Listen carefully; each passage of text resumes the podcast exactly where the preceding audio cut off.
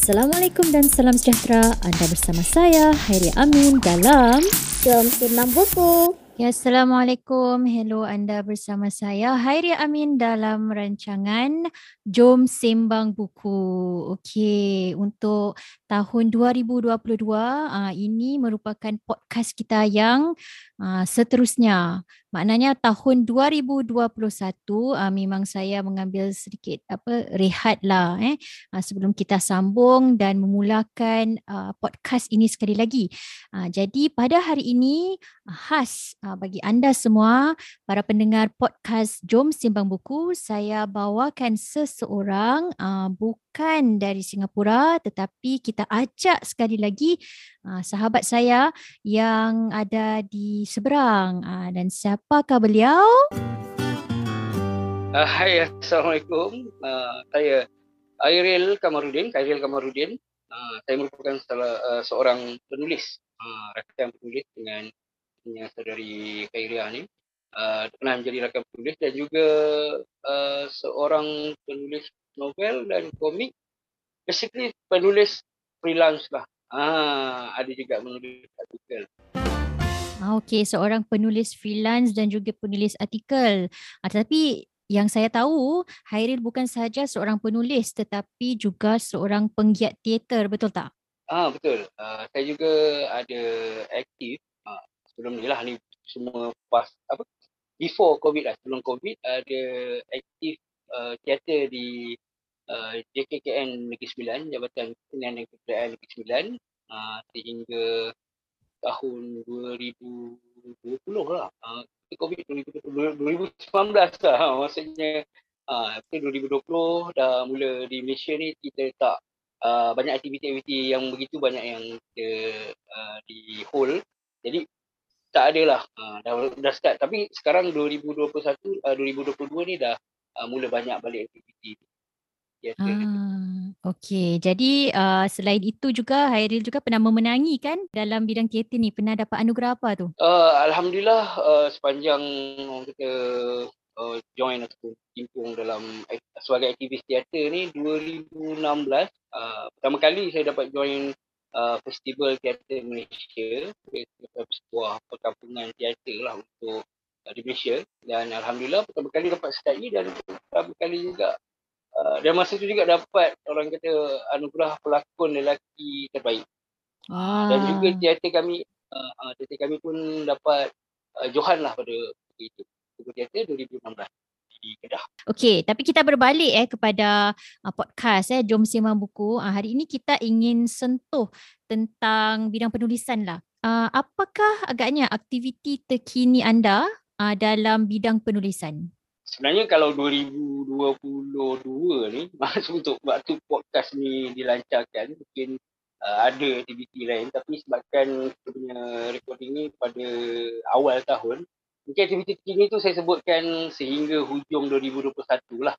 Dan yang paling latest adalah iaitu pelibatan dalam uh, ruangan kartun uh, Cosmo, surat khabar Cosmo di Indonesia ni. Ruangan kartun macam-macam Cosmo Uh, jadi uh, saya dan rakan saya, uh, Nurijat lah nama dia, uh, saudara Syarizat, Muhammad Syarizat, dia uh, merupakan pelukis uh, yang bekerjasama dengan saya untuk hasilkan kami hasilkan kartun mingguan lah untuk akhbar Kosmo dari ruangan macam-macam. Oh, okey. Jadi apakah topik yang disentuh dalam um, ruangan komik tu? Uh, ruangan kartun tu kebiasaannya memang oh, untuk orang kata satira, uh, lawak-lawak berkenaan isu-isu semasa lah. Uh, semua pun kita sentuh lah apa benda isu semasa yang uh, tengah trending, tengah hangat uh, isu macam baru-baru ni sekarang ni Malaysia ada banjir. Jadi uh, perkara-perkara yang isu-isu terkini, ada isu-isu yang berbangkit, kita uh, gunakan medium kartun tu untuk orang kita sama ada untuk menyampaikan nasihat, uh. Okey, jadi bermakna memanglah kalau kita hendak menulis tentang isu-isu dan trend semasa, kita mesti selalu eh peka dengan apa yang berlaku di sekeliling lah. Ha, betul hmm, tak? Betul. Dan kalau macam dulu mungkin uh, kita ada isu yang kita perlu cari lah ataupun kita perlu cari idea kan. Tapi Alhamdulillah sebab sekarang ni semuanya serba pantas. Di mana-mana media sosial pun akan ada perkara yang viral dan trending yang akan lalu dekat kita punya uh, newsfeed. Jadi itu akan menjadi orang kata basic lah asas untuk idea tadi sebelum kita uh, fikirkan macam mana nak buat idea kartun daripada topik yang tengah hangat. Ah, okey. Jadi banyak membantulah sebab kadang-kadang penulis ni uh, satu perkara yang kita kadang-kadang rasa terfikir hendak keluarkan sesuatu tu ialah dapatkan idea. Ah, jadi bila apa tu sekarang macam Hairi sendiri katakan um, lalu saja berita okay, disebabkan oleh um, perkara-perkara yang senang viral eh pada masa kini Uh, jadi kita tak perlu cari kadang-kadang dia datang kepada kita. Uh, jadi kalau kita sebut tentang penulisan ini, saya tahu Hairil bukan setakat seorang uh, penulis komik tetapi sebenarnya juga seorang uh, novelis, uh, novelis remaja. Jadi anda menceburi bidang mana dahulu? Adakah penulisan novel atau komik? Kalau ikutkan kalau tanya dalam bidang penulisan ni saya bermula dengan uh, penjual. Ah, oh. uh, maksudnya saya sertai saya sertai industri buku sebagai uh, pegawai pemasaran. Uh, mm-hmm. Masa tu belum mula menulis. Uh, tetapi di waktu zaman universiti ada menulis uh, skrip. Uh, kalau betul-betul uh, mula menulis adalah uh, saya join teater di universiti dan ada buat sketch. Jadi skrip-skrip yang macam tu lah saya rasakan untuk kita aktiviti di bawah unit kebudayaan di universiti dulu. Uh, hmm. Kalau itulah penulisan punya asas kan. And then kemudian bila masuk ke uh, penerbitan, uh, menyertai uh, Bling Book yang berhad tu, uh, saya sertai sebagai pegawai pemasaran untuk memasarkan buku, jual buku dan kemudian uh, diberi peluang untuk menulis dan 2015, uh, 2016 sebenarnya. Uh, 2016 saya punya menulis uh, dan menghasilkan novel lah. Uh, novel kanak-kanak remaja bersama dengan uh, Ain Maisara di hmm. bawah Link yang berhad. Ha, waktu tu apa tadi? Lah. Ah, tajuk dia apa? Buku-buku novel uh, tu. Waktu tu, okey, waktu tu mereka uh, uh, Bling Book banyak menghasilkan uh, buku siri lawan ya, dipanggil siri lawan yang mana ada dua watak utama yang uh, tangan berlawan. Jadi saya masa tu, masa tu memang uh, seorang peminat novel dan komik. Jadi saya uh, tengok pun pasaran waktu tu memang di sekolah-sekolah which is kita punya target market uh, semuanya minat novel dan juga komik jadi saya pun mendapat idea untuk hasilkan uh, gadis novel lawan budak komik. Ha, jadi kita lihat uh, maknanya perjalanan Hairil ni bermula dari penulisan skrip rupanya saya pun tak tahu maknanya waktu jadi student lah eh jadi pelajar di universiti. Nah betul. Ha, kemudian pegawai pemasaran dan yalah saya rasa menjadi pegawai pemasaran yang pada waktu yang sama dalam industri buku juga pastinya membantu Hairil untuk uh, mengetahui uh, mana pilihan para pelajar kan untuk memilih buku yang mereka suka. Betul betul. Uh, waktu tu memang saya banyak dalam setahun 2016 saya start eh 2015 saya start e-bling kemudian terus uh, uh, okay, sertai uh, pesta buku antarabangsa Kuala Lumpur yang diadakan pada setiap tahun. Jadi pada masa tu saya join sebagai penulis buku, saya tengok apa dia orang suka. Dan kemudian sebabkan Blink pasarannya di sekolah-sekolah dan saya pergi ke sekolah-sekolah memasarkan buku dan direct dengan pelajar-pelajar. Dan dari situlah kita dapat tahu. Ha, dari situlah dapat macam oh, uh, dapat tengok sendiri orang kata reaksi pembaca sebabkan mereka selalu pelajar dia akan uh, beli buku dan dia terus baca tau dekat situ juga. Kalau dia teruja dengan buku yang uh, dah lama dia nak beli tu kan dia akan baca kat situ juga. And then bila sesi kita beramal mesra tu dia akan cakap terus ah, abang buku ni best lah buku ni, ah, ni saya suka lah buku macam ni sini jadi yang lelaki cakap begini yang perempuan cakap begini jadi dari situ saya macam dapat oh, okay. perempuan suka macam ni lelaki suka. Tapi balance yang mereka ni sukakan novel dan juga komik boleh lah sekolah. That's why saya katakan buku berkaitan novel dan juga komik. Hmm, ah, memandangkan Haidil pun katakan Haidil bermula dengan penulisan skrip. Jadi pastinya ketiga-tiga uh, jenis penulisan ini uh, mempunyai persamaan. Uh, jadi kita sentuh tentang persamaan dan perbezaan lah. Uh, apakah agaknya persamaan apabila anda menulis skrip, novel dan juga komik? Uh, kalau masa saya tulis skrip dulu, uh, waktu kebanyakan skrip yang tulis tu uh, belum ada lah. Pernah lah juga ada uh, assignment untuk menulis uh, skrip teater tapi yang banyak saya rasakan waktu tu adalah skrip sketsa sebab teater terlalu panjang jadi orang minta sketsa dan saya mula menulis tetapi masa tu tidak ada uh, basic lah untuk menulis tu just orang kata uh, tulis dialog tulis ni tapi persamaan kalau tanya tentang persamaan memang mereka cerita sebenarnya. Ah uh, mereka hmm. cerita. Yang mana kalau dalam sketsa sketsa tu kita reka situasi uh, storynya bermula daripada apa topiknya tadi jadikan cerita jadikan perbualan and then apa dia dia punya penutupnya uh, macam mana. Uh, jadi itu itu sketsa lah.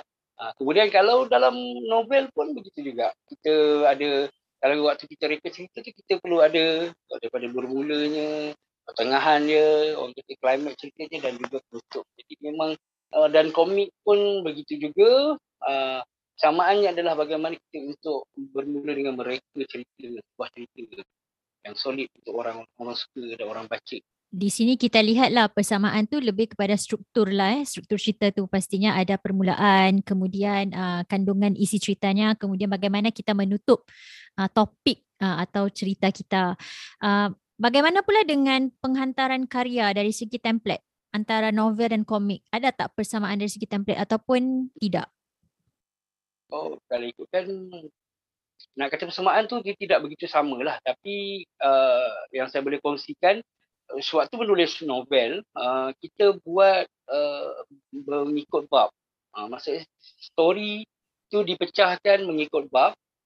Uh, dan begitu juga dengan komik. Cuma komik tu uh, lebih detail lagi untuk setiap uh, kalau kalau di dalam novel uh, muka surat pertama Uh, dan kedua mungkin adalah satu penceritaan sehinggalah habis satu bab ataupun satu bab tu pun mungkin hanyalah uh, satu penceritaan di sebuah lokasi saja. Hmm. Tapi kalau macam komik pula kita perlu detail lagi untuk penulis lah uh, setiap page tu apa yang berlaku di dalam ni.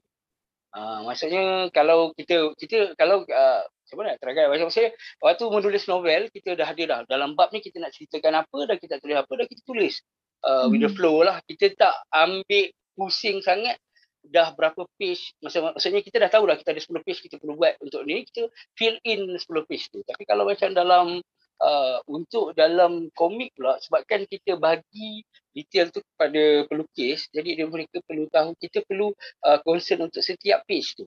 Supaya dalam 10 page tu kita boleh dapat sampaikan uh, cerita tu bermula daripada sini dan berakhir dari sini kat mana aksinya berlaku dekat mana ini berlaku itu berlaku jadi dia each page tu kita perlu orang kata uh, ambil kira lah macam kalau kita seronok sangat membuat cerita orang kata oh tanpa mengira page kan kita buat macam tu alamak kesimpulan kita untuk 10 page tu dah tinggal 3 2 page saja which is dia akan jadi rasa rush Ah, dia hmm. kita akan akan rasa macam ah macam oh apa macam cerita dah nak habis. Kadang-kadang kalau kalau pernah terbaca kan macam tu mungkin itu yang berlaku sebenarnya.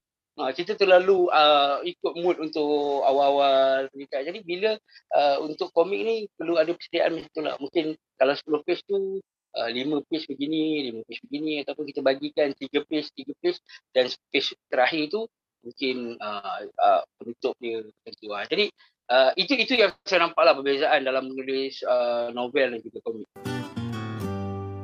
Kalau dari segi hmm. template mungkin uh, tadi tu lah lebih detail lagi sebabkan uh, setiap komik dalam komik uh, setiap page tu ada panel dia kita perlu terangkan apa yang berlaku dalam panel satu, panel dua, panel tiga. Kadang ada sebuah panel, kadang satu panel saja penuh satu page. Uh, itu pun uh, kita perlu detailkan dalam penulisan tu.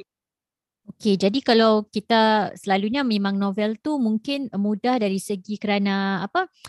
selalunya teks sahaja kan kita tidak gunakan um, gambar maknanya tak adalah uh, watak-watak yang kita nampak secara visual uh, berbeza dengan kalau komik tu um, selalunya bagaimana kalau uh, selalunya kalau kita tahu uh, komik artis atau uh, pelukis komik ni ada ramai juga antara mereka yang berdiri secara solo lah. Maknanya mereka menulis sendiri kemudian mereka juga melukis uh, bakat dua bakat yang ada uh, pada diri mereka.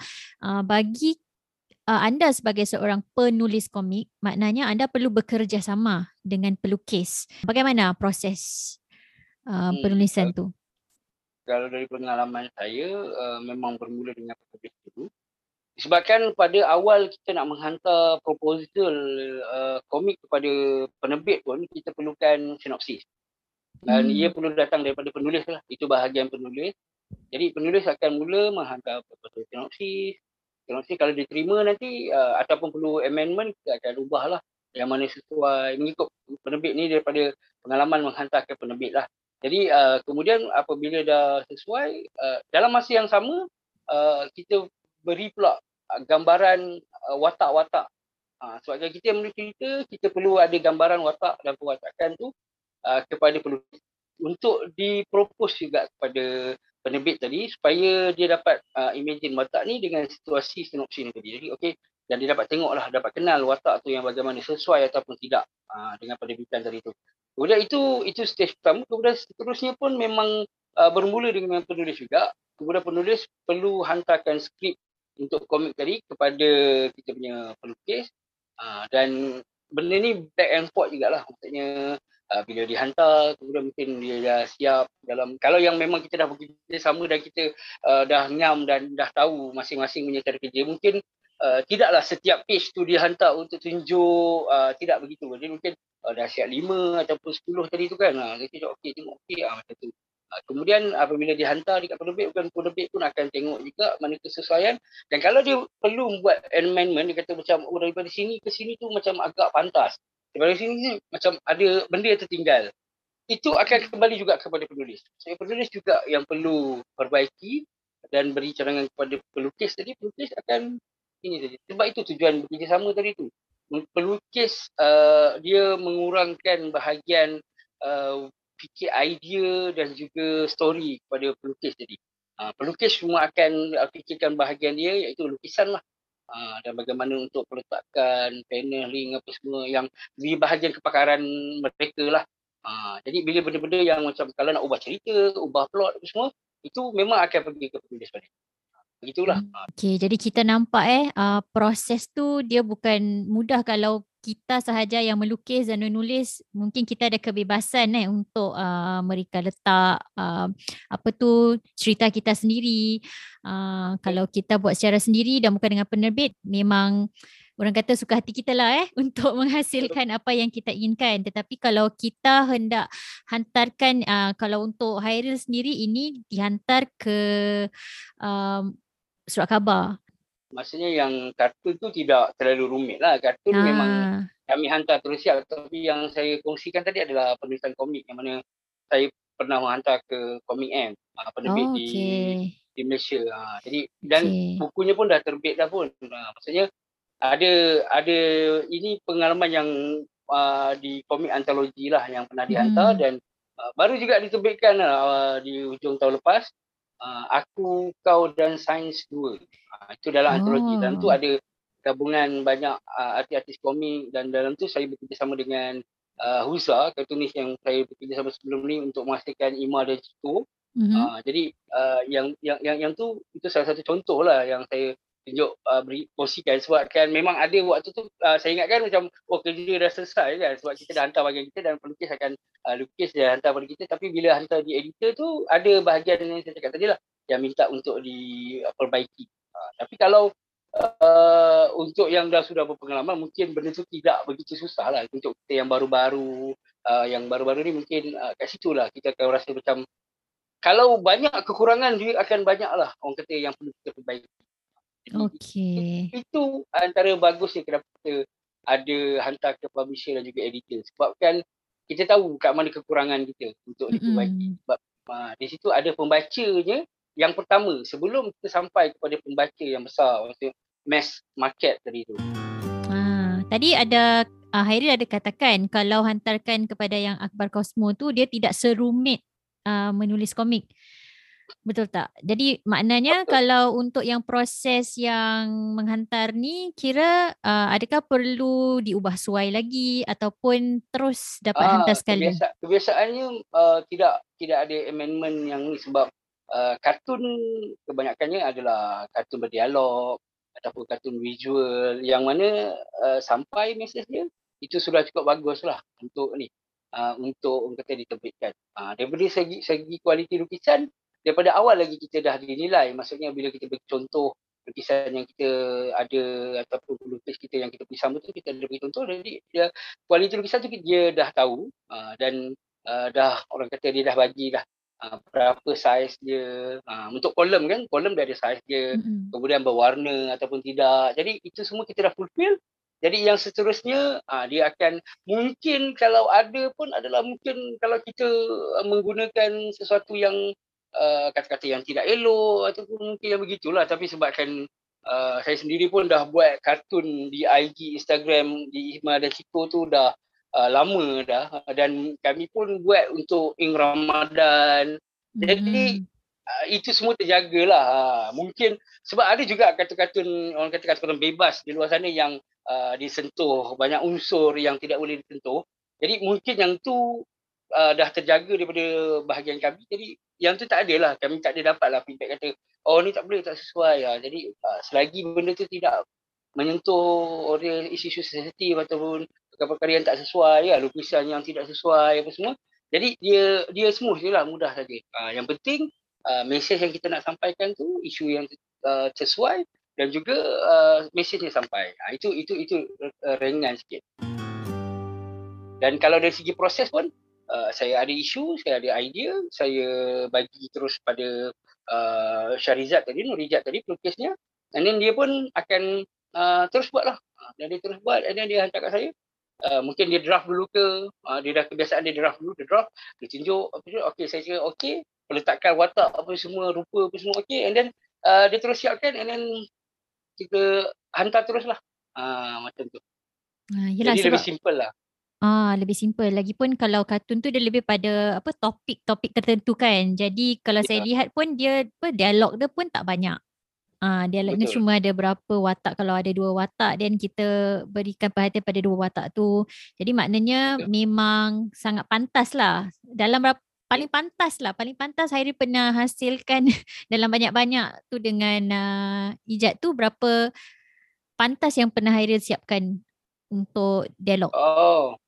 Sebenarnya kalau uh, untuk kartun gitu satu hari saja dah boleh selesai. Maksudnya saya bagi dialog and then bagi skrip dia uh, dia bergantung pada penul, penul, penul, pelukis lah sebab pelukis kita pun uh, orang kata semua pun ada kerja hakiki kan mm-hmm. tapi bila uh, macam dia sketch waktu-waktu macam tengah hari lunch tu dia bagi sketch uh, contoh kalau saya pagi, pagi saya dah bagi kat dia idea and then dia pun kata dia dah hantar sketch uh, dia dah tunjuk waktu pagi tu dia sketch sekejap and then uh, dia kata okay saya akan siapkan uh, petang ni malam ni hantar macam tu jadi one day tu adalah orang kita paling pantas lah. Tapi kalau hari cuti tu mungkin dia boleh buat pantas lagi. Tapi kami tak tak adalah macam nak rush untuk banyak-banyak dalam satu hari macam tu. Sebab kan kita pun memang target terbit mingguan kan. Jadi hmm. kita boleh hantar minggu ni untuk next week yang akan tu. Nah, next week pula kita hantar untuk next uh, week seterusnya. Jadi itulah. Ha.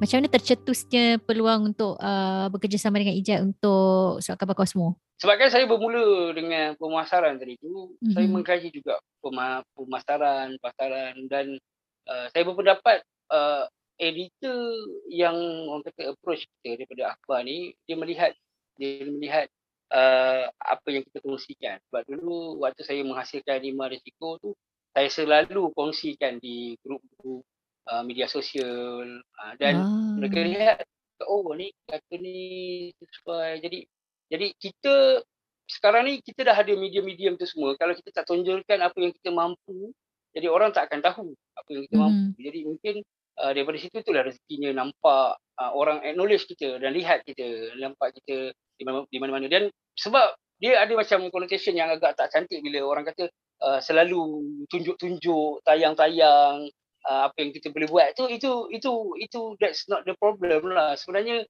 kalau kita selalu share kita tak pedulikan pun orang kisah ataupun tidak tapi kita selalu share. Sebenarnya dalam 10 orang yang tengok tu mungkin ada satu orang yang ambil kisah dan ada satu orang yang dan ia akan menjadi market, marketing lah sendiri untuk kita dan bila orang tengok kita orang tahu apa yang kita buat dan orang tahu orang ni boleh buat apa apa yang kita capable capability kita dia macam portfolio yang tidak yang secara casual lah.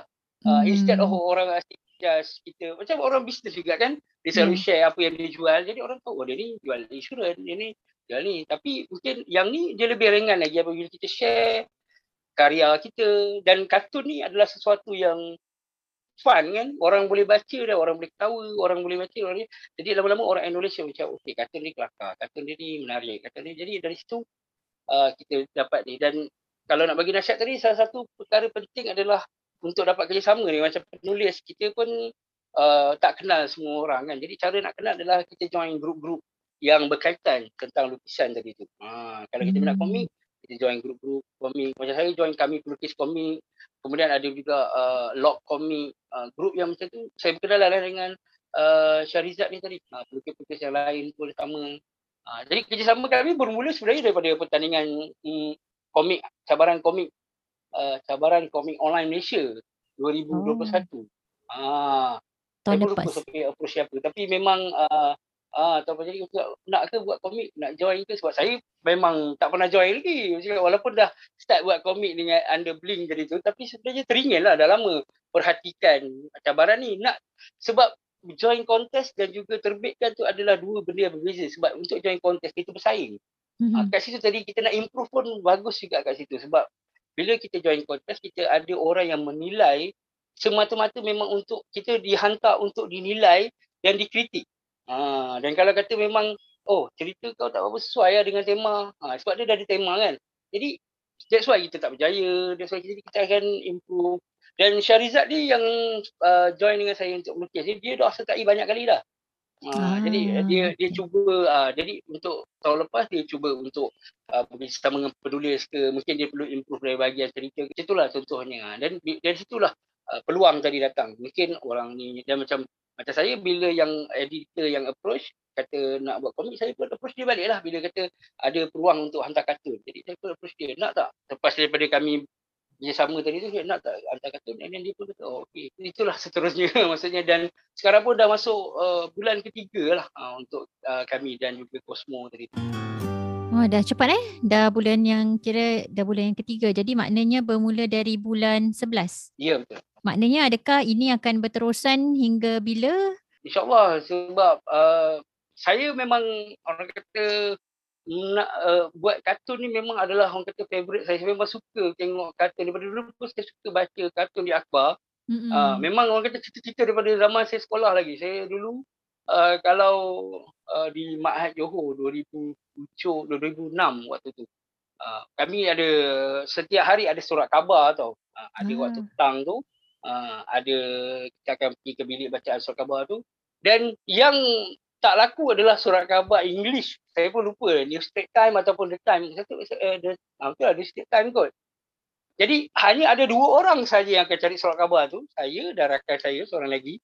Jadi hmm. kadang-kadang saya dah tak nak baca saya nak ambil ruangan kartun tu hilang lah sebabkan dia suka bahagian uh, sukan. Ah, oh. jadi dia ambil sebab dia tahu orang lain memang tak baca surat khabar English. Tapi saya macam, Weh, kalau macam tu nanti aku datang ambil kat kau je lah. Sebenarnya tak boleh ambil pun. Tapi sebabkan dia tahu tak ada orang yang akan cari. Jadi, uh, dari situ saya memang suka baca uh, kartun-kartun daripada orang kata kartun-kartun akhbar daripada luar lah. Kata macam mm-hmm. ada kafir. Banyak lah saya pun dah lupa. Jadi masa tu pun saya macam dah minat kartun. Kemudian saya suka, kemudian bila dah ada media sosial, follow pula uh, orang kata orang-orang yang suka melukis kartun. Kemudian daripada macam contohnya macam Maru yang terkenal yang Mamat Cyber pun sama juga dia under under uh, utusan dan juga Cosmo ni tadi. Jadi kita suka tengok macam mana uh, garapan satu idea tu dalam satu panel saja. Hmm, uh, macam komik sindiran. Jadi itu itu sangat menarik lah. Jadi uh, apabila berpeluang untuk bersama dengan Huza, saya pun dapatlah hasilkan Imar Resiko. Bila kita buat kartun. Dan kemudian betul sadar jadi single lah sekarang uh, dengan Syarizat pula untuk kartun Cosmo tadi tu. Jadi uh, itu itu itu maksud saya tu. Bila kita dah memang suka kan. Jadi dan saya harap memang benda ni berterusan lagi dan kalau ada peluang mungkin uh, akan ada slot tetap ke untuk kartun sebab ada juga kartun yang slot-slot bersiri kan. Jadi macam ini pun menarik juga lah kan. InsyaAllah, insyaAllah. Itulah bila Hairil sentuh tentang apa tu uh, kartun di surat khabar memang uh, waktu saya kecil pun uh, kalau uh, ibu uh, dan bapa saya belikan surat khabar kan uh, waktu dulu uh, mesti kita lihat kolom salah satu kolom yang selalu yang saya tengok dan mesti baca kolom kartun. Tak kira sama ada surat khabar uh, berita harian ataupun kalau Singapura kita ada Straits Times. Waktu tu memang itulah salah satu hiburan macam dulu kita tak begitu terdedah pada media sosial. Jadi selain televisyen kan uh, maknanya bahan bacaan yang kita baca um, pastinya surat khabar dan itulah bahagian hiburan yang dapat uh, menggembirakan hati kita lah kan. Uh, macam sekarang memang berbeza. Kita nak um, lihat komik ke um, nak baca kartun ke memang senang. Ada sahaja di berbagai platform. Uh, tak macam dahulu kita mungkin terhad lah eh. Uh, jadi sekarang peluangnya lebih banyak lagi lah.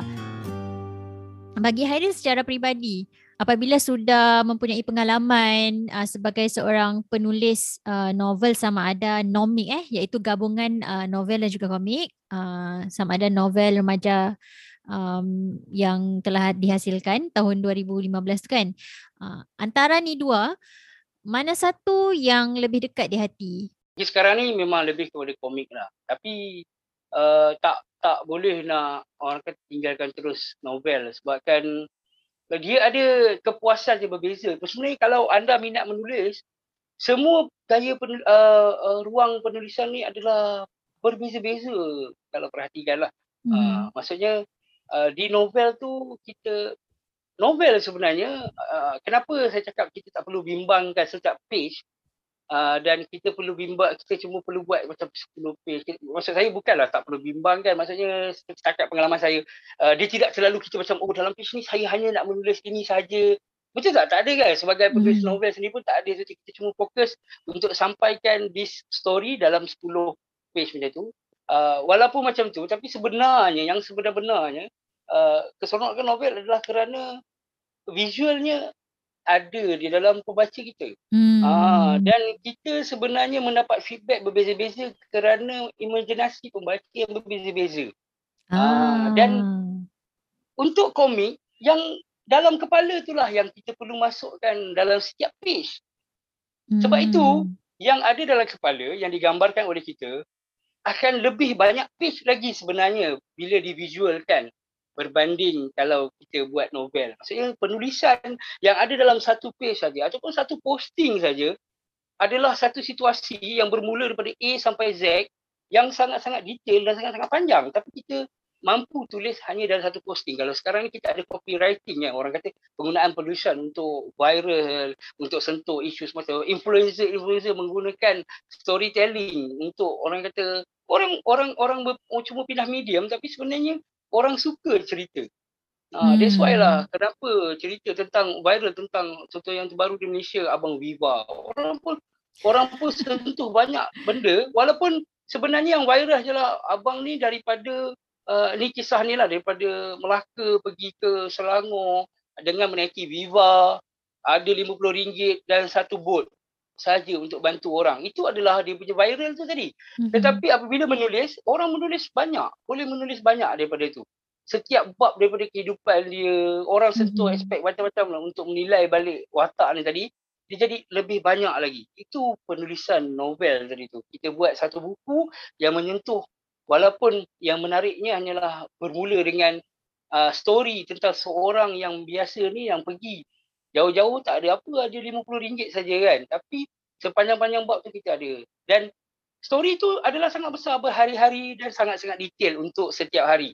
Ya, tapi bila dia dalam komik pula, kita perlu jadikan story tu uh, dalam page. Sebenarnya dia adalah macam meringkaskan supaya orang boleh faham the whole thing. Lukisan after lukisan, dan lukisan after lukisan. Uh, jadi uh, itu sebabnya masih lagi tidak totally move on walaupun sekarang ni dah banyak buat komik sebab saya memang lagi suka baca komik sebab itu adalah visual daripada kecil pun orang kata follow komik baca suka tengok aksi apa semua and then saya suka bagaimana lukisan itu mampu mendatangkan mood kepada kita selain daripada Uh, kalau kalau dalam membaca kita datangkan mood tu atas kita sendiri. Sebab tu kalau orang emosi dia kurang ni dia baca ni pun dia tak rasa tersentuh sangat. Hmm, dan ah maksudnya macam tu kan dia atas diri kita tapi untuk komik pula kita kat situ saya belajar pula macam mana uh, peletakan sesuatu cara hmm. untuk punchline untuk dibuat apa semua dia bukan sekadar semata-mata pada word saja dia juga perlu juga pada lukisan. Jadi that's why saya rasa macam dua-dua ni pun uh, berada equally dekat hati cuma disebabkan saya uh, sekarang ni banyak peluang untuk bekerjasama dengan komik, saya buat juga komik. Tapi insyaAllah lah tahun 2022 ni mungkin saya akan mula balik untuk uh, Ella hasilkan satu novel juga. Uh, macam orang kata bila ada peluang tu kan kita ada uh, ada peluang lagi kita rasa macam uh, perlu perlu lagi perlu hasilkan lagi ada masa ada ni kita kita teruskan sebab benda ni kalau tinggalkan rasa sayang lah. Uh, rasa sayang. Hmm. sebab keseronokan kita adalah menulis sebenarnya. Tak kira lah macam mana cara pun kita mesti menulis. Menulis artikel menulis uh, apa posting ke menulis apa-apa saja. Kita rasa macam kita suka untuk terus menulis. Uh, jadi kecintaannya dalam menulis. Jadi novel ke, komik ke, artikel ke, uh, copywriting ke semua pun memang orang kata dah dalam hati kan. Saya pun tertarik dengan tadi Hairi katakan uh, menulis uh, novel ni beza berbeza dengan kartun. Kalau kartun tu memang sudah ada lukisannya. Kalau kita baca novel uh, kita yang dapat berimajinasi sendiri dengan watak tu.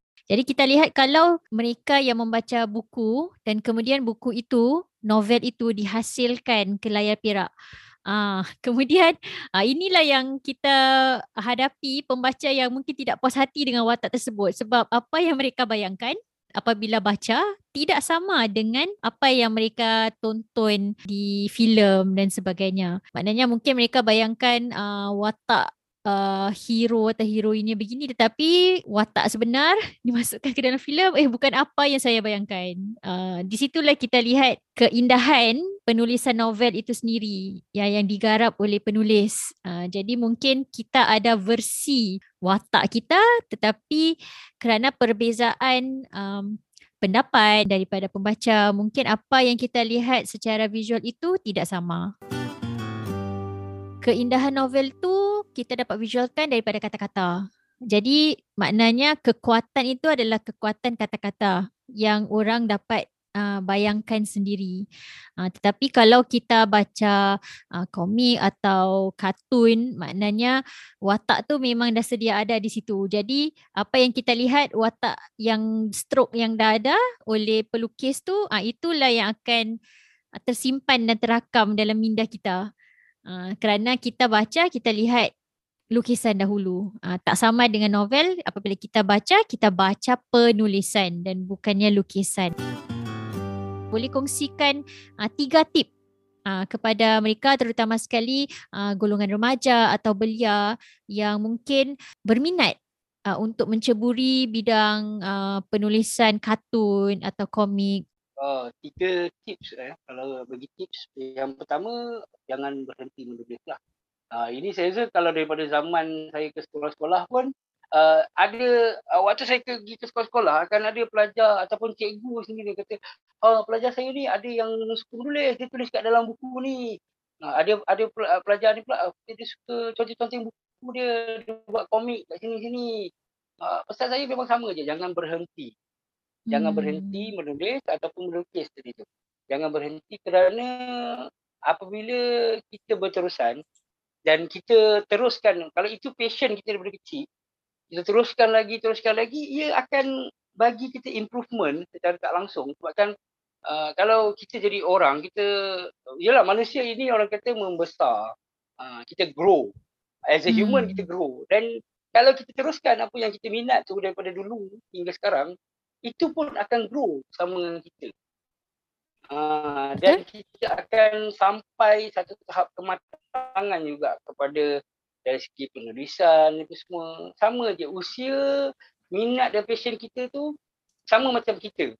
Kita grow as a person minat dan passion kita pun kalau kita teruskan dia akan grow as a person. Tapi kalau kita stop obviously dia akan mati dan susah untuk kita hidupkan balik kadang-kadang ha, jadi kalau itu itu pasal saya sebut dan nasib baiknya lah memang yang saya jumpa adalah pelajar-pelajar sekolah saya cakap benda yang sama tapi kalau anda bukan pelajar sekolah pun kalau anda uh, pasal oh, dulu memang teringin sangat nak buat. Sebab saya pernah jumpa dengan uh, waktu saya berteater, saya jumpa dengan seorang yang uh, seorang pak cik lah, saya boleh panggil pak cik dia memang pangkat-pangkat ayah lah. Saya suka dengan lakonan dia dengan suara dia. Rupa-rupanya bila ditanya, dia kata dulu dia bekerja agak profesional lah kerja dia tu. Dan dia memang minat passion dia tentang teater ni tadi. Jadi dia stop the whole thing tu untuk kejar balik passion dia ni.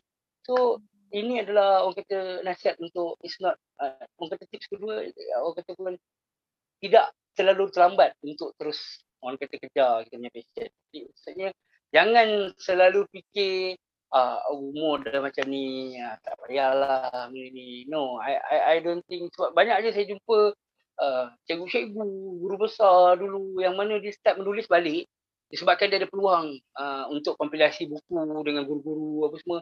So maknanya memang benda tu masih ada cuma kita perlu uh, hidupkan balik dan jangan jangan ada pemikiran kata okey dah terlambat. So maksudnya uh, kedua tadi tu kata uh, teruskan dengan orang saja uh, it's not late ah uh, it's never too late. Selagi masih kita masih hidup kita boleh teruskan lagi. Ah uh, saya pun tak nak sentuh lah sebab memang dah banyak sangat contoh uh, orang yang bermula dia bukan bermula lambat sebenarnya orang acknowledge dia dan dia berjaya pada usia yang orang kira lambat tapi kita tak tahu sebenarnya adakah dia pernah berhenti berusaha ataupun tidak. Ha, contohnya macam this, uh, orang ni pelakon ni start daripada ni dah banyak rejection waktu ni baru dia terkenal. Dia berbeza orang yang bermula lambat dengan orang yang uh, berjaya lambat. Tapi sebenarnya memang it's never too late. Tips yang ketiga saya cuba nak cakap uh, lebih kepada nasihat lah, bukan macam tips pun eh. Uh, kalau kalau anda rasa anda nak dikenali, bukan nak cakap popular lah. Orang kata era knowledge. Yang saya sentuh tadi lah. Maksudnya uh, jangan malu dan yang segan untuk share. Apa yang you capable. Bukanlah share terlalu banyak lah. Jangan sampai jadi orang yang, sebab saya perhatian juga yang ada banyak idea tapi dia share. Itu dah terlalu bersedekah lah sebab orang akan ambil dengan sesuka hati kan. Jadi maksudnya kalau macam anda ada idea, approach orang yang pernah melukis ke, untuk jadikan komik ke, untuk ataupun cari penerbit untuk publikkan and then share benda tu kepada orang. Hmm. Ini adalah share something yang positif kan sebab orang kata semua benda pun nak share. Yes, kalau benda ni bagus untuk share, share je. Semua benda yang berkaitan tentang you, apa yang you boleh buat, uh, apa yang anda punya orang kata kebolehan tadi tu supaya orang tahu. Sebab bukan semua orang kenal kita. Mm-hmm. Uh, orang mungkin friend di Facebook kita kat sini apa semua. Jadi semua orang tak kenal kita jadi bila kita share orang akan tahu apa yang kita boleh buat. Cukup sekadar itu yang kita nak orang kenal, kita share lah benda tu. Walaupun ada orang yang tak suka ke atau macam kenapa tak tunjuk-tunjuk ada orang pandang apa yang dia nak pandang sebenarnya. Kalau dia rasa macam benda tu negatif, dia akan rasa macam ah dia ni suka menunjuk-nunjuk. Tapi kalau orang yang jenis positif, dia akan nampak wow, bagus dia ni, bagus dia ni. Dia akan mungkin orang yang admire kita tadi tu sebenarnya walaupun kita rasa uh, nothing tentang apa kita buat, kita cuma nak share je. Tapi kita tak tahu ada dalam 10 orang yang like kita punya Facebook tu mungkin mereka tu ada salah seorang yang inspire dengan apa yang kita buat. Mm-hmm. Dan kemungkinan orang tu mungkin akan lebih berjaya daripada kita, kita tak tahu sebab rezeki. Jalan rezeki pula berbeza-beza. Itu pesan terakhir. Sebab yeah. itulah kita kena sekali bersua sebab jalan rezeki kita memang tak sama. Yeah. Mungkin orang ni baru mula tiba-tiba terus berjaya tu jalan rezeki dia. Nah, hari kita mungkin baru kita dah cuba banyak tahun pun baru kita nak berjaya tu mungkin jalan rezeki kita. Tapi at the end kita sama-sama berjaya alhamdulillah lah. Alhamdulillah. Uh, saya dah. Uh, jadi maksudnya uh, kalau anda ada uh, uh, kalau anda nak orang kenal anda anda kena share apa yang anda boleh buat. Hmm. tadi pertama jangan berhenti lepas tu yang kedua uh, kalau ada kebolehan tu share dan yang ketiga tadi tu tak terlambat lah. yang ketiga lah Ah, tidak terlambat ah. terlambat. Sorry yang tadi yang kedua ah. Maksudnya never never too late. Yalah. Sebab saya saya saya pun tak pasti siapa yang akan mendengar ni kan. Sebab dulu mungkin kebanyakan nasihat tu lebih kepada untuk adik-adik sebenarnya. Tapi saya rasa uh, mungkin uh, sekarang ni mungkin yang dengar mungkin ada yang dah umur lebih ataupun 30 something. Jadi mm-hmm. teruskan. Uh, Ya, okey. Jadi itulah eh tiga tip. Jadi uh, tak terlambat untuk mereka kalau katakan oh saya uh, mungkin ada banyak idea tetapi saya pasti semuanya bermula dengan there's always a first time lah. Maknanya kita perlu cuba okay. untuk mulakan langkah yang pertama. Kita mungkin rasa susah tapi sebenarnya langkah yang pertama itulah yang perlu kita hadapi terlebih dahulu supaya kita tahu sejauh mana um, bakat yang kita ada tetapi bakat juga pastinya diiringi hmm, dengan doa lah uh, supaya berjaya eh. Um, dan uh, sebelum kita mengakhiri podcast ini, di manakah mungkin boleh uh, para pendengar eh melihat hasil karya Hairil di media sosial? Uh, kalau saya punya Instagram uh, Khairil Kamarudin Mhm. A H A I R I L K A M A R U D I N. Hanya Khairil Mhm. Kamarudin. Anda Okey. cari, rapatkan, cari memang boleh jumpa lah. Dan kalau anda buka memang ada share kartun-kartun sebab uh, saya selepas dah publish di Surat Khabar tu kami dibenarkan untuk uh, publish. Maksudnya untuk promo uh, akhbar tu kami boleh terbitkan dalam bentuk digital dan saya pun Mhm. share di saya punya Instagram lah. Um, Okey. Kata sambung share di Instagram. Anda boleh baca di situ juga. Mhm. Tapi kalau anda nak baca uh, kartun hari-hari, anda suka baca kartun dalam surat khabar, anda boleh beli Cosmo hari-hari pun ada. Uh, sebab, sebab itulah benda ni pantas saya sebabkan setiap hari pun ada slot kartun juga dalam Cosmo tu. Anda boleh buka dan baca. Dan anda boleh simpan sebenarnya kalau anda just suka untuk file. Ya yeah, betul. Saya Hmm, baru-baru ni macam start balik sebabkan oh ni kartun sendiri kan. Macam dulu kita kumpul kartun yang bukan sebab fizikal dan juga digital ni dua yang berbeza. Mm-mm. Kalau anda nak pergi boleh pergi kat Instagram tadi dan kalau di Facebook uh, page kami uh, novel lawan komik. Ha, ni memang saya buat daripada zaman saya menulis novel dulu. Ah, saya sharekan Kartun-kartun saya yang saya buat yang sama semua saya sharekan update semua di dalam Facebook novel lawan komik. Novel lawan komik. Okey, jadi kepada anda yang sedang mendengar, jika ingin mengikuti uh, karya-karya Hairil Kamarudin, boleh ke Instagram beliau di Hairil K H A I R I L K A M A R U D I N uh, satu eh. Uh, dan kalau ingin melihat sendiri di Facebook, bagi anda yang mungkin lebih kerap uh, membaca di Facebook, uh, boleh ke novel page eh, page novel lawan komik. Okey Hairil, uh, terima kasih kerana bersama saya dalam Jom Sembang Buku dan banyak sekali eh um, perkara yang dikongsikan hari ini termasuk tip dan juga perbezaan dan persamaan mengenai penulisan uh, novel dan juga komik uh, dan kartun. Saya mendoakan agar um, Haidar akan terus maju dalam bidang penulisan tak kiralah uh, penulisan uh, untuk uh, komik, novel atau mungkin akan datang uh, penulisan skrip eh Uh, jadi semoga anda maju jaya pada tahun 2022 ini. Uh, InsyaAllah kalau ada kelapangan uh, kita bersama lagi. Terima kasih sekali lagi kepada uh, Puan Khairiyah kerana sudi untuk menjemput. terima kasih dan terima kasih kepada pendengar yang mendengar podcast kita dan kalau ada apa-apa yang baik tu ambil lah kalau uh, ada kekurangan tu uh, jangan marah lah mungkin sebabkan pengalaman tu tak, tak lama jadi yang saya share tu berdasarkan pengalaman yang ada saja. Itu saja. Assalamualaikum. Terima kasih kerana telah mendengar segmen kali ini bersama saya Hairi Amin dalam Jom Sembang Buku.